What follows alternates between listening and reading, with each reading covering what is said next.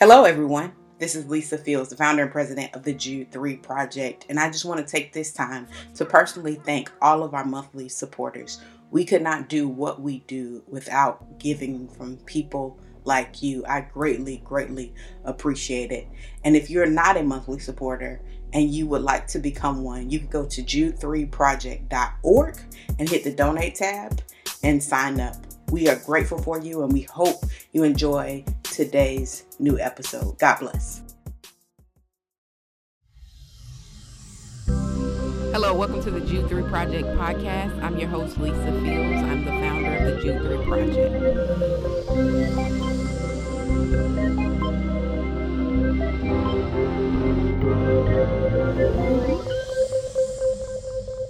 What's up, everybody? This is Lisa Fields, the founder and president of the Jude 3 Project. And I'm so excited that you're tuned in for another episode of the Jude 3 Project podcast. Um, this week, instead of hosting with a brand new episode, we have um, a conversation between me, uh, Dr. Cynthia James, and Yana Connor about the text of terror that we recorded for the Humble Hermeneutics podcast. Humble Hermeneutics is a podcast that's under the Jude 3 Project umbrella between Dr. Cynthia James and Yana Connor, which is an intergenerational view on text um, in scripture and they go through a number of passages in the Bible. So if you haven't um, subscribed on iTunes or wherever you stream or listen to your favorite podcast, do so. It's also available on YouTube. Humble Hermeneutic, they do a fantastic job. And today we're airing the episode where I was a guest um, on their podcast and we talked about a passage in Judges um, that I think you all will enjoy. So tune in uh, for this amazing conversation and I hope you enjoy it.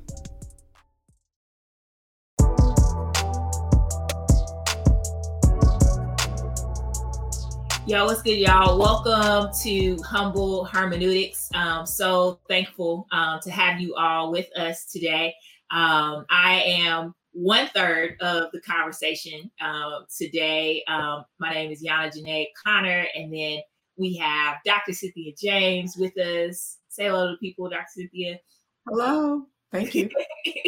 uh, and then we have uh, founder and president of the Jude 3 Project, uh, Lisa Fields. And um, Lisa, we are so thankful for uh, the opportunity that you've given us to host this podcast. And we are also just so thankful for all the things that you are doing for the kingdom uh, to ensure that people know that Christianity is not a white man's religion, um, but that it is one um, for all people, um, specifically um, Black people. And so I'm just so thankful um, for you and the work that you're doing, and so glad to have you on with us today. Thank you for letting me be on y'all's podcast. I appreciate wow. it. wow. invitation. you, know, you know, it's you know, it's it's nothing. You know, really, it's nothing to do that.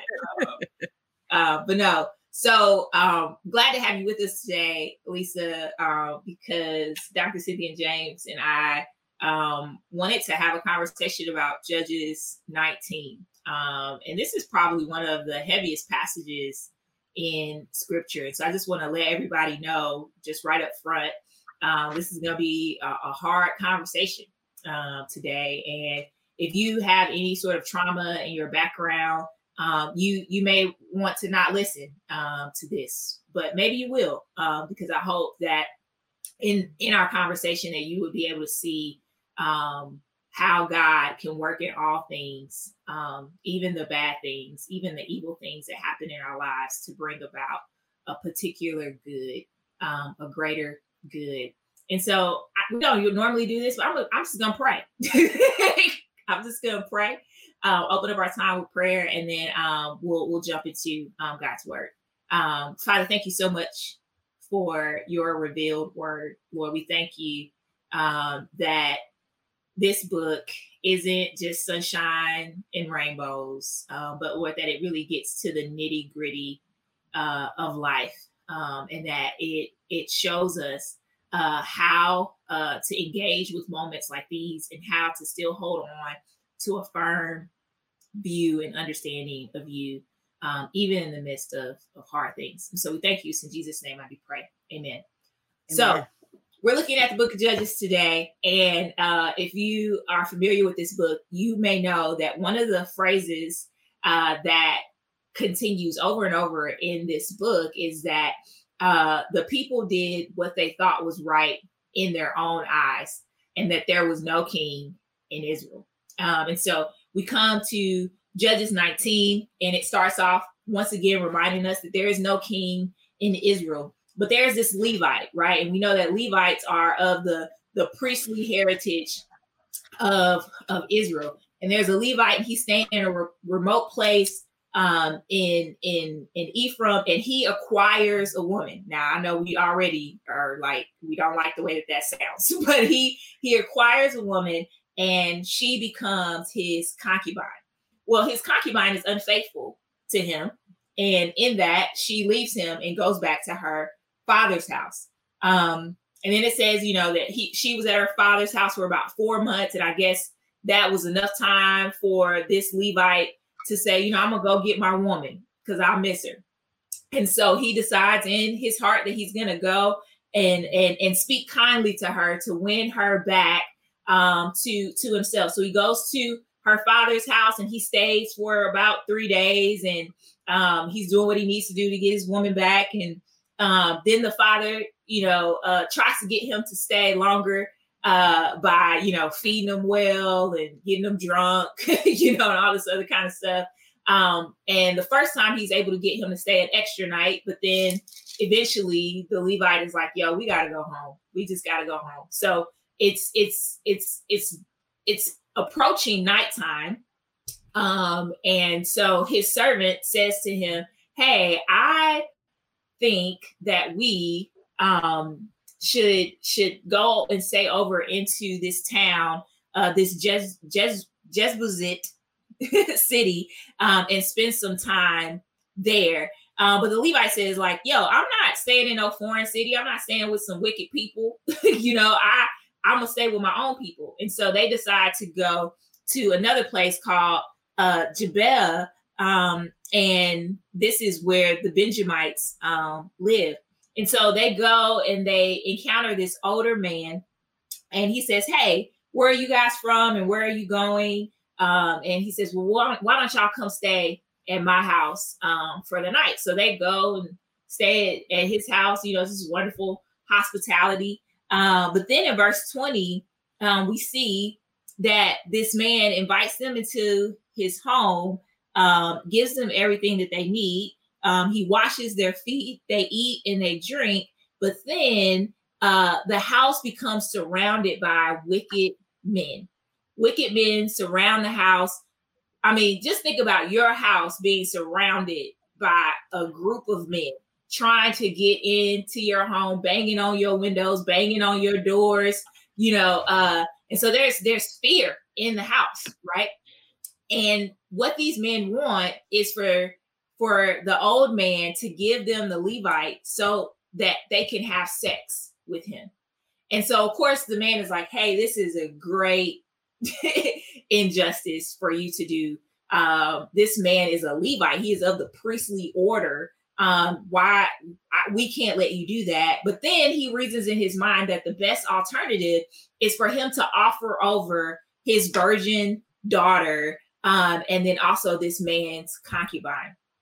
Um, because in his mind, he's like, hey, if you do this to this priest, that is an outrageous thing. But I guess he felt like it would it wouldn't be so bad if they had sex with these women instead. But in verse 25, it says, But the men would not listen to him. So the man seized the concubine and took her outside to them.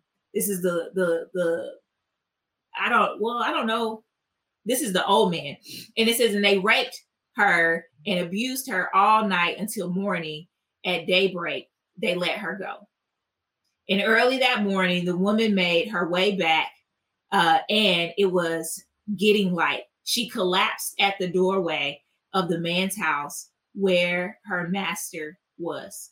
And when her master got up in the morning, opened the doors of the home, and went out to leave on his journey, there was the woman, his concubine, collapsed near the doorway. And he tells her to get up. How dare you, sir? he tells her to get up um, and let's go. Um, but there was no response because she was indeed dead. And so this man puts her on his donkey and then he goes home and then he does this really peculiar and heinous thing. Uh, he picks up a knife, he takes his concubine, cuts her into 12 pieces, limb by limb, and then sent her throughout the territory of Israel.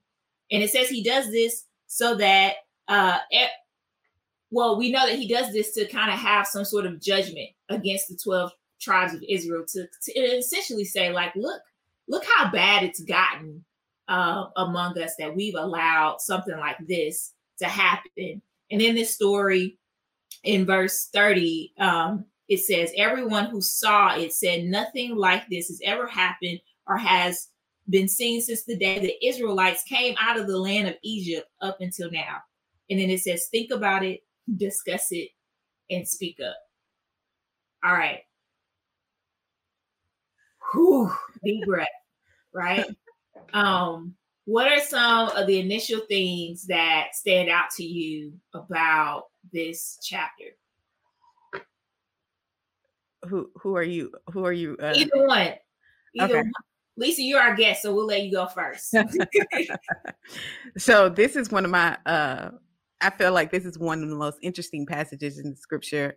Um, and I've wrestled with it quite a bit. Um, and this is the past one of the the past one of the passages is that Phyllis Phyllis Trible calls the text of terror, one of the texts of terror. And uh, one of the reasons it's a terrible text is because what happens to the woman in this passage. Um, but I loved how you mentioned that there's this recurring phrase in the book of Judges that everyone did what was right in their own eyes. And I see the book of Ju- this book and this verse, this chapter as a culmination of everyone doing what's right in their own eyes. That when we pursue uh, our own truths and our own quote unquote righteousness outside of what God's standard is, and we try to find our own righteousness or right way or truth, that we end up pursuing a justice that is distorted. Mm-hmm. Um, and I see that the Levite goes and says, you know, to the at the end, you know, cut cuts her up into 12 pieces and says, Look what y'all have done, as if he wasn't a part of the problem. Mm-hmm. And I think one of the themes that comes out of this text for me is that when you pursue what's right in your own eyes, that you can all um, you can be a part of the problem, but excuse yourself from the problem or the mm-hmm. consequences mm-hmm. of the problem and impose those consequences on others without taking a responsibility yourself him his his way of justice is is totally distorted. He cuts her up. First of all first of all he throws her out. Mm-hmm. and then he cuts her up and then said look what y'all done. And my thought is no look what you've done. Mm-hmm.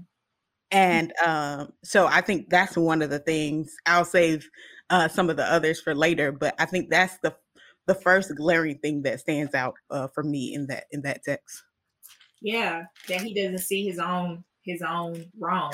Um and that's so true you know we even see things happen around us that are unjust. It's very easy for us to point fingers at other people and not consider how we we partner with those things mm-hmm. you know? Um yeah no that's good that's the American story, but though, isn't it? That ah, that, that many white um, where you're describing for us that he is challenging them to say, "Look what you've done." Is that in? Uh, that's why I was pulling my Bible again because I missed so much in this text. Is that in his actions? He's saying that, or is there phrasing um, where he's saying that? Yeah. Where is it he tosses the responsibility to those around him? Yeah, and so that's inferred through like his actions. and then as I've just consulted like other commentaries about this, that is like the leading interpretation that this is he's doing this as an act of judgment, which is why he spreads it out amongst the 12 um, hmm. um uh ter- or the 12 tribes um, limb by limb throughout the territory of Israel.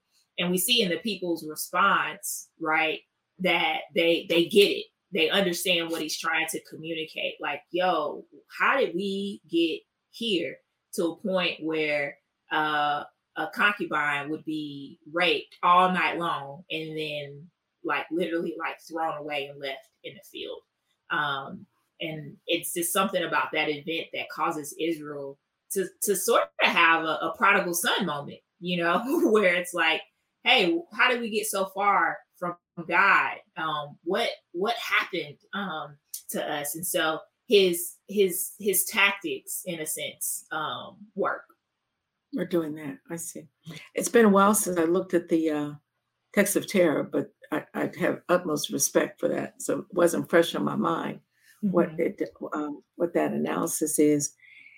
Going back to your talking about people doing what's right in their own eyes, um, and you analogized it to our own country, um, the one that we share, though others that may be viewing this from other places. But everywhere there's a necessity for a rule of law. And so this is basically saying there is no rule of law. Mm-hmm. And we see constantly the attacks to overthrow what has been precedents, what has been legislated, what has been um, institutionalized, uh, kind of a free for all. And I think we find ourselves in a time where so much is up in the air. There's not much we can do about the fact it's already up in the air now. Things are destabilized. But I think it puts a real burden on us to take onus and responsibility of how things are going to settle back down. Um, when I think about rule of law, I think about again, we talked about, we hinted at it last session, formation, where in spiritual formation, we say it's imperative to have a rule of life. So, not just as a communal rule of law, but as a personal and individual commitment to have a, a, a rule of life. What I'm challenged to do, and I'm hesitant now because I've not consulted what the scholars say, and I have great regard for what multiple minds arrive at, and especially in this kind of a text. I, am trying to see, and I didn't just start. I, made one venture to try to write about this text and never touched it again. But uh, some say that often in scripture, women are given not just to speak broadly to what's happening to women, but to the body of Christ. And we can certainly see where the body of Christ is severed, whether it's in terms of denomination, uh, things that are not the basic tenets of the faith, more, more, uh, uh I don't want to say fringe ideas because they're still important, but where there's severing among evangelicals, where there's great political uh, division, um, where there's arguments against what is public and private territory, what is sacred and secular. So I wonder to some extent, have we displayed to the world a severing of the faith, which should be a rally call to the Benjamites, to the least of the tribes, to the smallest of the tribes, to say, listen, let's let's consider it, let's talk about it, let's do something about it, let's take some responsibility. Um, so I'm looking at it both in terms of uh, the, the feminine issues as well as in terms of body of Christ issues. And mm-hmm. as women, um, it, it is a call to the to us as women as well. Um, I, I, don't want to go further than um, Lisa's taking us at this point, but but it does say something to us about the need for unity, the need for support, we see we don't hear from the women but we see them as key characters. We see them as mercenaries. We see them as give and take exchange. We see them as being chattel numbered right along with the two donkeys he takes and the concubine. So in that list of possessions um, but i think there is some hope and maybe we'll get to that later on uh, despite all that mm-hmm. yeah i think there is some hope and I, I know for me I um I had I had a friend uh who uh had a sister who experienced something similar to the concubine. Um and I remember when she called and shared with me what had happened, like just complete and utter devastation.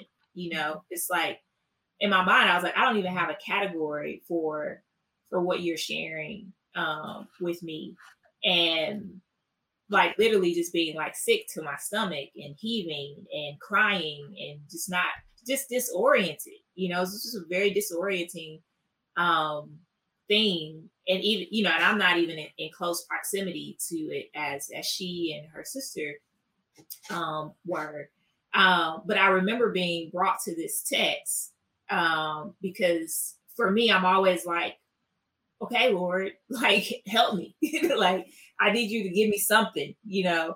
Um, and where are, where are these experiences in the Bible, and how how do we how do we respond to them, you know? And so reading this text and being really grieved over what happened to the the concubine woman um but finding finding some hope in these last three these instructions that that that are given um one to think think it over think about what just happened you know uh discuss it try to figure out you know why it happened you know have a conversation about it and then thirdly to speak up you know so this wasn't just supposed to be something that had just happened and everybody just kind of brushes it under the rug and goes on about their day but there was this expectation that there would be a response. And we see in chapter 20 that there was a response. There was there was war against the benjamites because they had uh, allowed this to happen in their town. You know this house wasn't just you know like it was in proximity to other homes you know like and so not not only were those men uh, held accountable but the whole community was being held accountable for what had happened. And so for me it just to see that kind of accountability in the bible right to see justice enacted in the Bible um, gave me hope because it gives me a picture of the kind of God that we serve, that He doesn't just brush these incidents under the rug, you know. I stand um, corrected because I had the Benjamites in the wrong role. So thank you for getting me back into the text because I was seeing that differently. Um, I don't I don't want to cut off the rest of your statement. I just want to make sure I corrected what I was saying. Yeah. It, it's in your face domestic violence. It's in your face abuse. It's in your face, in our faces, emotional uh, dismissal uh, and denigration. But it's it's more than it's the physical, it's the emotional, it's the social, it's the institutional, it's beyond marginalization. Um, it is a total dehumanization of uh, partially. I, I think we can't ignore the gender issue and then we can subsequently, so we don't over spiritualize, see it as God's bride, as the church not having the voice. But my, I find hope in another place. I don't know mm-hmm. if this is the point. Uh, Miss Lisa, you want me to put that in or, or someplace else? Go for it. No, you're fine. My the hope I see is yes at the end, um, but also, you know, people we've heard whether it was slavery or individual um, sex trafficking or whatever, we've heard people say, oh, they like it, they prefer this, as though there's a contentment with their condition. This woman seeks to exert some human agency. She leaves, and we didn't see the insights of the home she left or the house she left, but she left. And given his personality, it couldn't have been too good.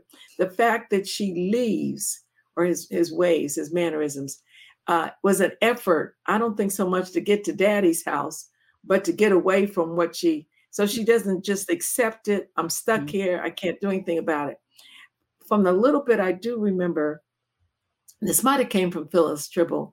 She was considered a secondary wife, a shifla, um, mm-hmm. which meant she had, she was above a slave. She had some options. And many times in that culture, and correct my history again, the Shiflas weren't expected to leave their father's house in the beginning. So, since everyone was doing what was right in their own eyes, she had left the place where we think automatically the wife is going to go to be with the husband. But I, I do recall there's some writings that suggest she was supposed to stay there, but he was allowed to take her away, maybe because of his status or whatever. But she tries to get away from him. Hmm. And when she gets there, then then there's this this thing about no one ever says it's not right to do this to her. It's not right to do this to the levite what you brought out miss jana he's not the one going out being subjected to gang rape. Um, but somehow what happens to her is impacting his influence his image and his status with little or no regard to her human her self agency i think the fact that after all the abuse we assume she suffered all night long whether that's ages, eons, decades, or whatever. She tries to make it back. She tries to get in out of the street. That is the most touching part to me on, on top of the abuse that she has in my mind. She is inch, she is crawled, scarred, beaten, broken, and she's trying to get back. And somewhere in my mind, um, he's getting ready to leave. He knows she's not in the house. It doesn't look like he's going out to look for her. It's like as he goes, she's in she's on the doorstep as a reminder that I'm the one you threw away. Mm-hmm. I picture, and I don't know if it was in some translation I read a long time ago or what, but the image in my mind is that she's there um, reaching for the door, for the doorknob, that she's stretched out. And there's this play on words in this text between house and home. She leaves this house trying to get home. She is brought back to a house that's not a home. He takes her and says, We won't habitat here for the night. We're going to go there. Somebody says, Come into my home. She's put out of the home into the street. So she's homeless. She tries to get back.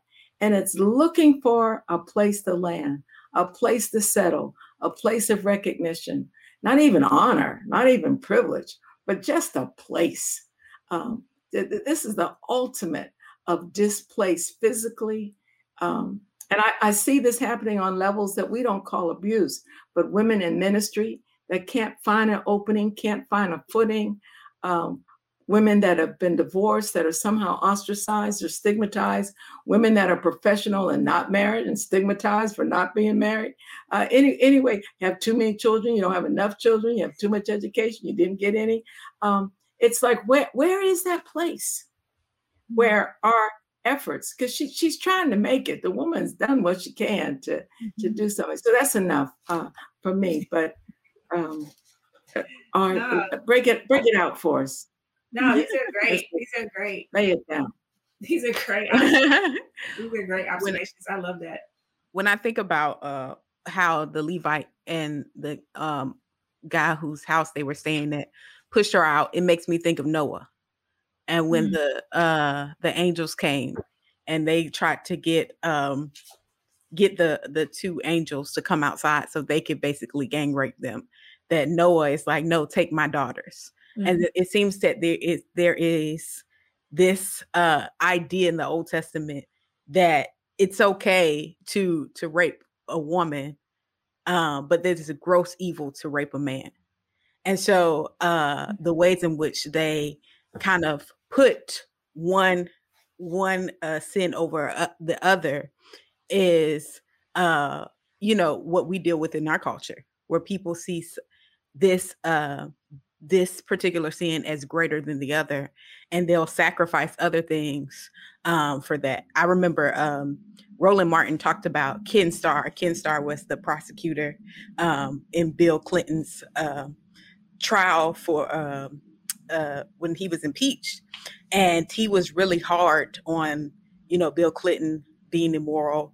Ken Starr also was big a big um, proponent of um, traditional marriage. However, uh, when he went to Baylor um, some years later, he covered up the fact that some football players were raping women, were raping some of the women, the students.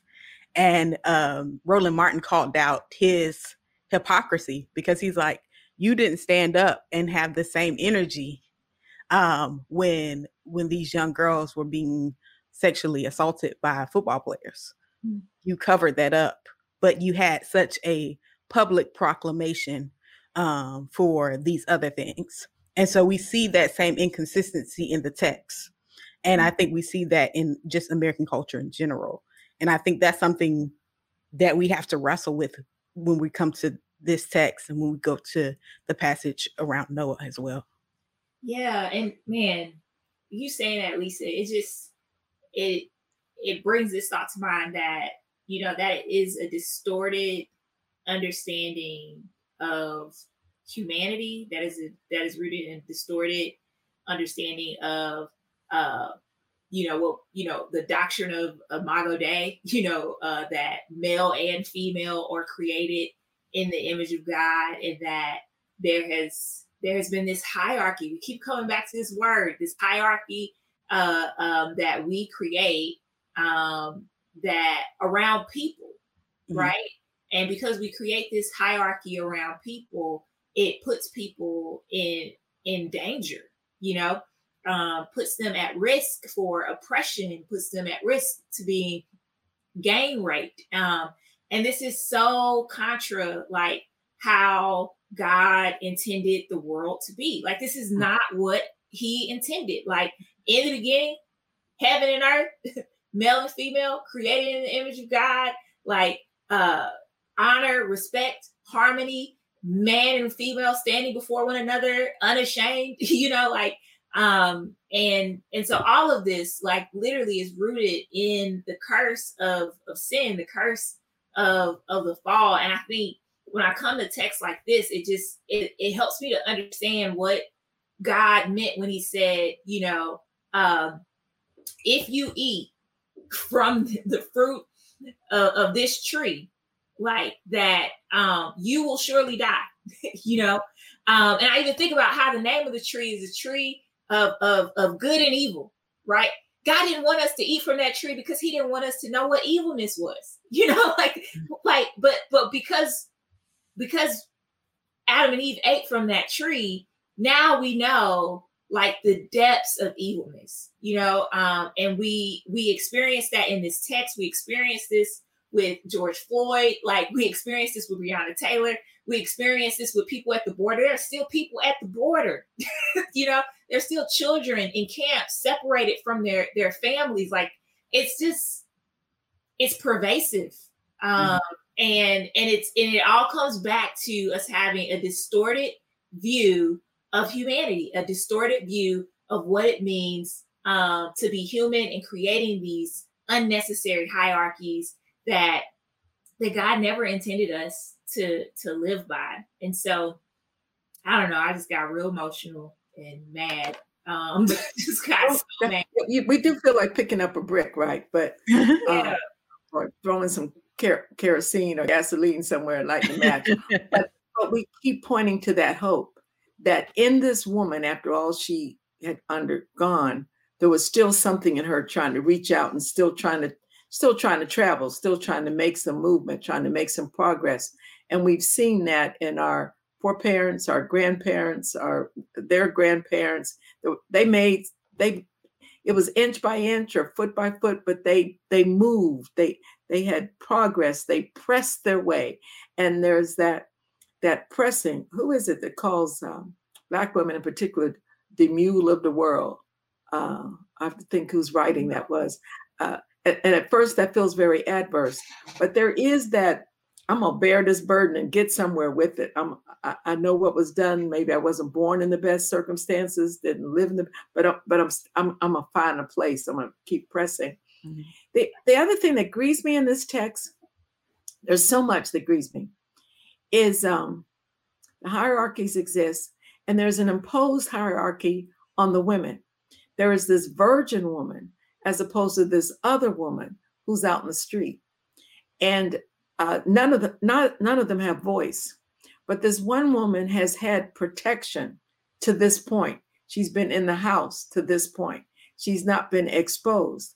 If she was deluded or had illusions that that protection would endure, that she'd stay there and always be safety, she saw how fragile and how thin the membrane was between her being in the house and any moment she could be out of the house. Mm-hmm. And it reminds those uh, among us who may believe our pretenses of education or or uh, economic status or whatever dimension that there's a thin membrane and mm-hmm. while one moment we think we're in the house it's mm-hmm. not our house mm-hmm. and at any moment we may be the one that's out of the house. So it keeps us from um, settling back.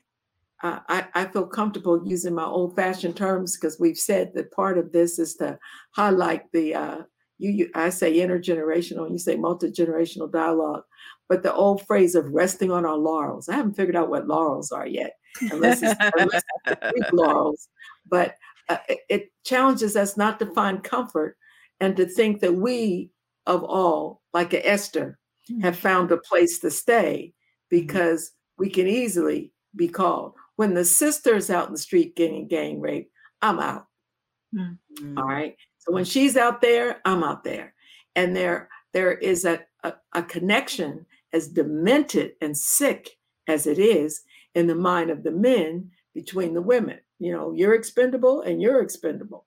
Mm-hmm. But I, I pray that we take a hint from that and recognize that there ought to be more than a connection uh, among the sisterhood, not one that's rallying against maleness, but one that is pro agency for women to support women uh, in healthcare, uh, single mothers, frail women, older women, uh, abandoned women, even women who are seemingly successful to have the support. Um, I won't go into one of my stories, but um, I might later on. But so let's let's keep bringing the hope up to the surface because she is not entirely passive, and we must not assume passivity uh, on her part. Mm-hmm.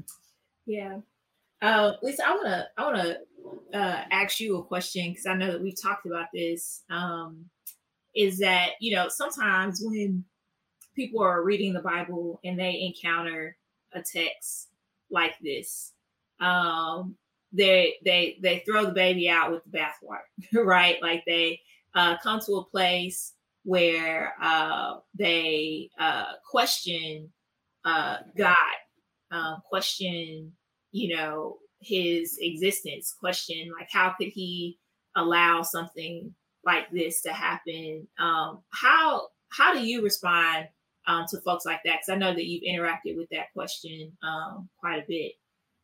Yeah, I think uh, one of the things is to for people when they think of the scripture, especially the Old Testament, is to think through what's prescriptive and descriptive.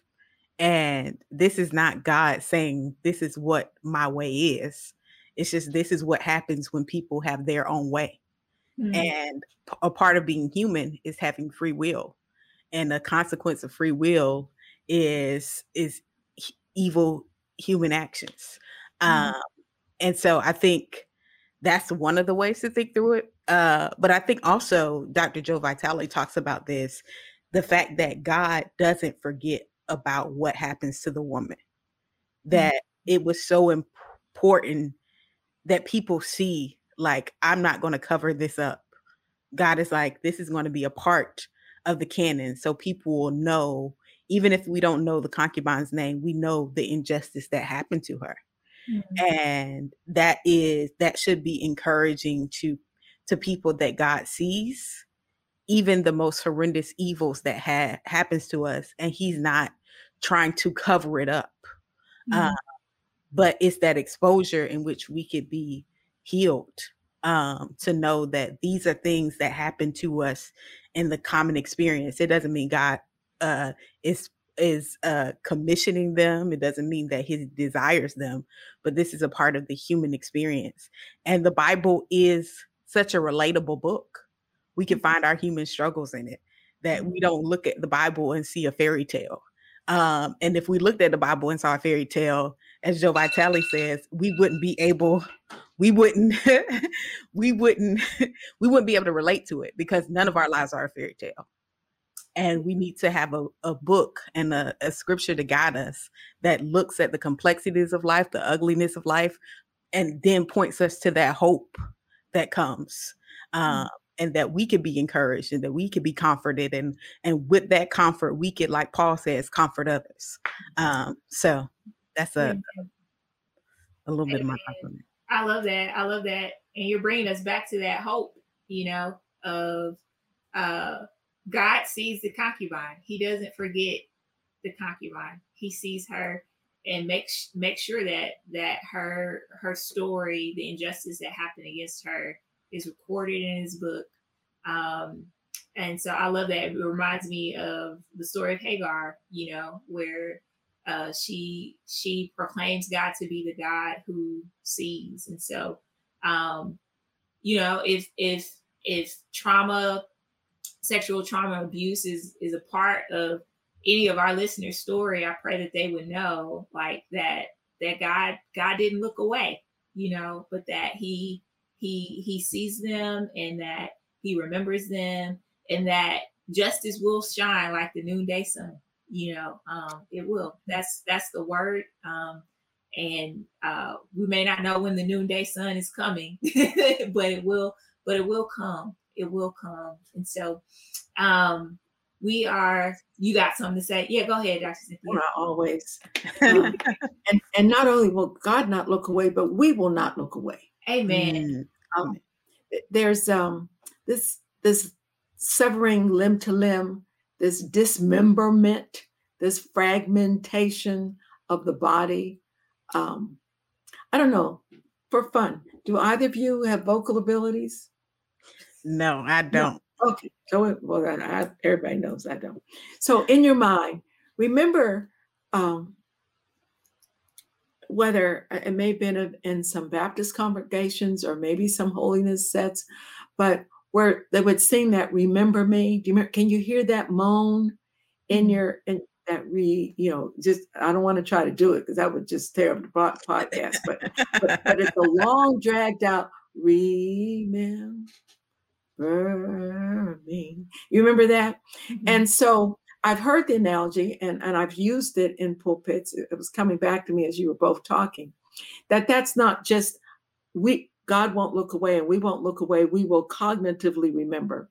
But our prayer is that as each that each member of the body be remembered, that we will be mm. put back together. In other words, the lost arm be brought back to the body, the mm. lost kneecap be remembered.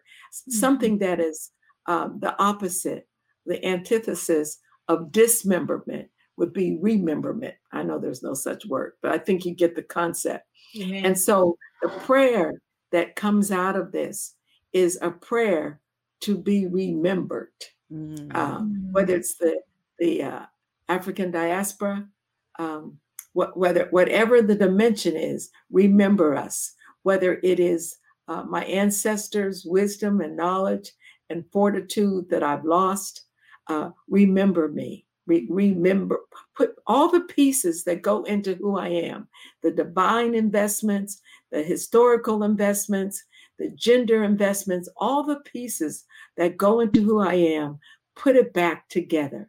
Remember me, lest I be fragmented and pieces of me be scattered and this one lays claim to my mind, and this one lays claims to my this, and this one lays claim to that aspect. But I am a creation of God, whole mm-hmm. and entire and unified. Um, and, and, that sense, I'm sitting up taller in my chair, that mm-hmm. sense of coming together, of, of being prime and primary and predominant on the in the heart and the mind of God. So the prayer, I think, is one of remember me. Mm-hmm. Amen. Amen. Amen. I'll never sing that song the same again.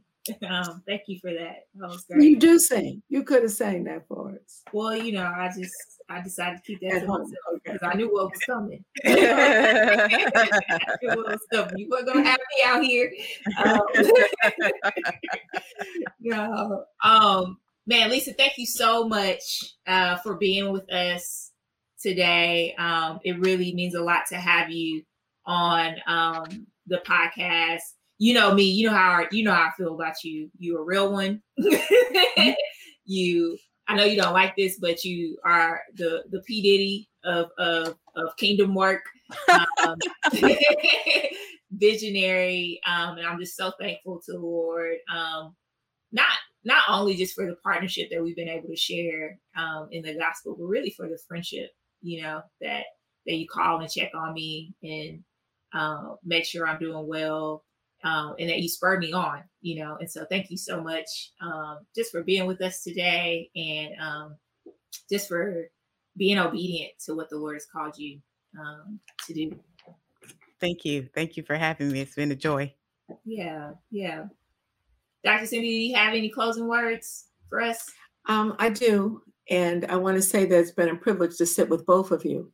I may not have the a familiar exchange that the two of you have on an ongoing basis, but let me say about uh, Miss Yana, that I found her to be astute, to be uh, uh, things that I don't that we assume are there, but I want to underscore her articulateness, but most of all, her searching uh, in terms of her mind searching of the text and her openness uh, to sit with me and to include me in, her generational voice. Um, I wanted to underscore what many know who follow uh, uh, this project, the Jude 3 project, and that is Miss Lisa Fields uh, is not only a promoter and a producer, uh, but she has created a platform. Many of us speak, but she has created a platform for others, which goes beyond the normal expectation. And it's and when one does that, one takes both the kudos and the applause, but also the hits and the knocks that are not always visible because we don't see her scars if she has any. But I know that in this uh, competitive world, it means that inviting comment means one invites positive and criticism. Uh, and I've seen her handle that with tremendous grace and yeah. still keep going. Uh, mm-hmm. it means that uh, and and to my amazement, and no doubt probably the amazement of others, she's been able to garner different voices of different opinions and bring them to her table. And it's nice to see a woman with the table, uh, and and not always agree when they leave, and some possibly feeling like they didn't have the seat they should have had at the table. But it is her table, and God gave it to her. And so I'm delighted. Um, to be uh, among those who are in the folds of your skirts. And mm-hmm. uh, I applaud you for being a woman of God, a woman who um, is inebriated with scripture, and a mm-hmm. woman who has arms big enough to embrace multiple generations. Thank yes. you. Yes. Thank you so much, Dr. James. I appreciate it. Yeah. Oh, that was great. That was so great. And Dr. Cynthia James, I have loved getting to know you. It has been such a treat. Let's um, make it the beginning yeah.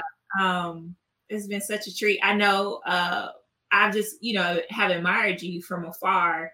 And it's always so sweet and beautiful when you can get up close to people and to see that they're really made of the stuff that you thought they were made of. And so um, thank you for just being um, a woman of humility and grace and of truth and sass and fun. Um, yeah, I really wish people could see some of the the, the off camera stuff that that we no no no no no we um, Thank you. Together, but it's, That's it's enough. Thank you. Enjoy. Thank you. Thank you so much for listening to another episode of the Jude 3 Project podcast. I hope you enjoyed this episode. You can tune into all our past episodes at www.jude3project.com. You can subscribe on iTunes, Stitcher, Google Play. Remember not only to subscribe, but also rate us. That helps us to gauge how we're doing and how you're enjoying the show, and it gives other listeners some ideas about the show as well. So thank you so much for tuning in. Also, remember we have our Bible engagement app in partnership with Back to the Bible to help you get better engaged in the Bible every single day. You take a survey, it assesses your strengths and weaknesses and sends you Bible verses based on those. So it's a great app. You can download the app by searching in your App Store or Google Play, searching Jude 3 Project, and it'll be right there for you. So thank you again. Remember, if you would like to become a monthly partner or a one time giver, you can do so on our website or by mail. Just go to jude3project.com, hit that donate tab, and you'll see the option to mail in a gift or give online. We appreciate you, and I'm so, so thankful for you. God bless, and remember, here at the Jude 3 Project, we're helping you to know what you believe and why you believe it.